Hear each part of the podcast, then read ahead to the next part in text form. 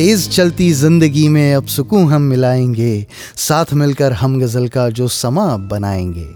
Hi guys मैं आफरीत जल्द ही आपके लिए लेकर आ रहा हूँ एक नया पॉडकास्ट जिसका नाम है गजलकारी विद आफरीत और ये है दीत्या प्रोडक्शंस की पेशकश। इस पॉडकास्ट की खास बात यह है कि इसमें सिर्फ़ और सिर्फ़ गज़लें सुनाई जाएँगी।